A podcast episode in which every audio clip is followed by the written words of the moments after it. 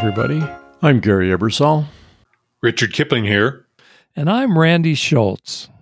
Welcome to Camp Codger, a podcast for people in their golden years. Join us to hear rocking chair wisdom from three old guys. Happy New Year. And do you know why I'm so happy? Because the holiday season is finally over. Kaput. Done. Finito. Behind us. For me, the holiday terror begins with a Christmas tree, which seems to come out earlier every year. Okay, we set up the tree for Thanksgiving this year, but I draw the line at anything earlier. Halloween over my dead body. And then the gifting guilt starts. I know. I'm supposed to get into the Christmas spirit by buying thoughtful, meaningful gifts to let the recipients know I spent a lot of time searching for the perfect gift. Really? Hours scrolling through Amazon page after Amazon page is thoughtful shopping? I'll give you meaningful. Here's a gift card. Do your own doggone shopping. I hate shopping for myself. Why would I enjoy shopping for somebody else? Anyway, it's over. Almost. To top it all off, I closed out the holiday with a nasty cold, which started on Christmas Day. It'll no doubt be with me for another week to serve as a reminder of the holiday misery visited on this poor old codger. So, ho, ho, ho. It's less than 11 months until the holiday nonsense starts again. Mm-hmm. I can hardly wait. Time for me to go find my good buddy the Grinch to celebrate the end of the season with a post holiday drink. Gary, you pompous, ungrateful old codger. what makes you think we care about how much you hate the holiday season? What puts you in such a bad mood? Is someone at your house making you drink decaf coffee or making you eat plant based meat? You know what I hate? People like you who live in prosperity and comfort and you still think it's okay to rant about how much you hate holiday shopping. You hate holiday shopping? Really? Scrolling through page after page on Amazon? That's too grueling for your white privileged butt or your white privileged index finger? First of all, you Ebenezer Scrooge, you give the gift that says, I value your love and friendship as much as I value the guy who delivers my mail. I'll give you a $20 gift email from Amazon so you can buy yourself a big bag of coal. You've got two good legs and nothing else to do but shop for holiday gifts. Just tear yourself away from the important things you do, like the New York Times crossword puzzle, and experience the joys of the holiday season. Say hello to someone, anyone. Smile at a stranger. Walk into a store and marvel at what you see. We live in the most amazing country at the most amazing time in history. Every shelf in every store is filled with a wondrous bounty of everything you could possibly need or desire. It wouldn't hurt for you to be grateful once in a while. Think about how lucky you are. Anyone in U- Ukraine, anyone in the Gaza Strip would trade places with you in a heartbeat. Oh, wait a minute. I forgot. You got yourself a little bitty cold during the holidays. you poor thing. Let's call you Gary the red nosed codger. Your tender nose got red and sore from being wiped by all of those Kleenex tissues. Your life is so grueling, isn't it, Snowflake? Whoa. Whoa. Whoa, whoa, whoa. But wait, there's more. How could there be more? Shut up, Gary.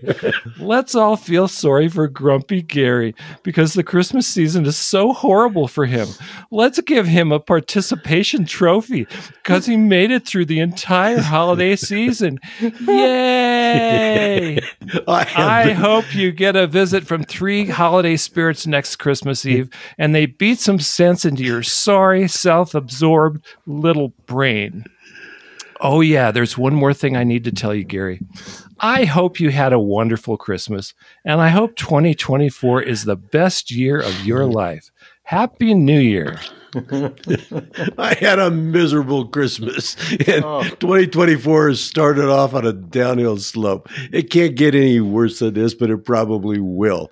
Yes, hey. Christmas sucks. Hey. That's not going to change in 2024.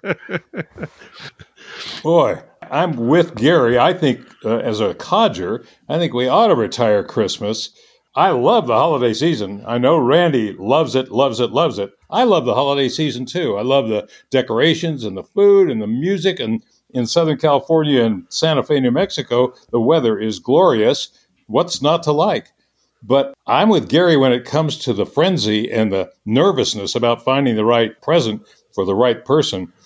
Allison and I actually came up with a with a new strategy for that, kind of a middling strategy. We, after years of scrambling after the right gift for each other, we decided to call a halt to that and just have a really nice, nice dinner out. Just the two of us to celebrate the year and what we'd done and accomplished. That that was enough. That's been enough.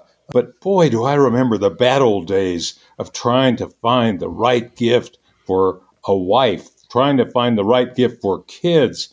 It was intolerable. Between that and the mess of work when you're trying to wrap up a year at work, oh my God. Nope. I'm with Gary about retiring that part of Christmas.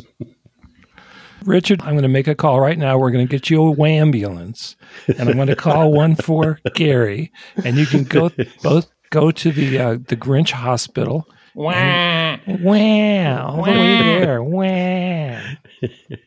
Well, the Grinch is there with open arms. He understands. He understands the misery of Christmas. Ah, you guys, you guys are hopeless. We we are hopeless. Christmas isn't always that bad, but some years you're just thinking, "Oh, it's just not working this year." But Randy, thanks to your optimism, thanks to your approach, I'm going to look at Christmas a little bit different this year. We're going to put up that tree on Halloween, by God, and play Christmas music nonstop. You don't want to do too much too soon. Even I draw the line at let's put up the tree because it's Halloween. When Boy. Costco cleaned out a couple of aisles of their store, yeah, about the middle of August, and started putting Christmas stuff in there, I said, no, no. oh my no." God. Maybe we won't take down the Christmas tree at all this year. Just oh. leave it up. Grand It's a idea. great idea. if it's if it's pretty in November and December, why isn't it pretty in July? Exactly. Probably, probably because it's dead. It's a poor dead old thing. Can I ask you guys a question? One of the reasons why I wanted to kind of call a halt to some of the Christmas frenzy, I observed my mom and dad years and years ago having their Christmas morning spoiled by my dad getting something that didn't work for my mom. It put a color and a taste on the whole day, regardless of what gifts we got. Did you ever ha- feel any tension Christmas morning about giving the wrong gift? I didn't, but my dad and my mom had the same little Christmas present dance as yours. My mom would open a present for my dad, who bought it in good faith and love and wanted her to adore it. She was not a good recipient. Half the time she said, Oh, this is so sweet. I'm sure I can return this to the store. Yes, exactly, exactly. That's being a, a like a passive aggressive Grinch right there. Right. Very nicely done. I, I think your mother was a very clever woman. Little sweet back of the hand. You ignorant fool. You couldn't figure out what to buy me after 50 years of marriage. yes. Oh my goodness. Well, guys, Christmas probably isn't that bad. Maybe next year I'll uh, approach it differently. I'll come into the holidays saying, okay, I'm going to make this a good holiday season. Or I'm deluding myself. Who knows? Well, you know, baby steps, baby steps. we'll put up stockings next year. That'll be the baby step. Folks, as you can tell from my severe case of grumpy old man syndrome, the codgers need a break from producing our weekly podcast episode.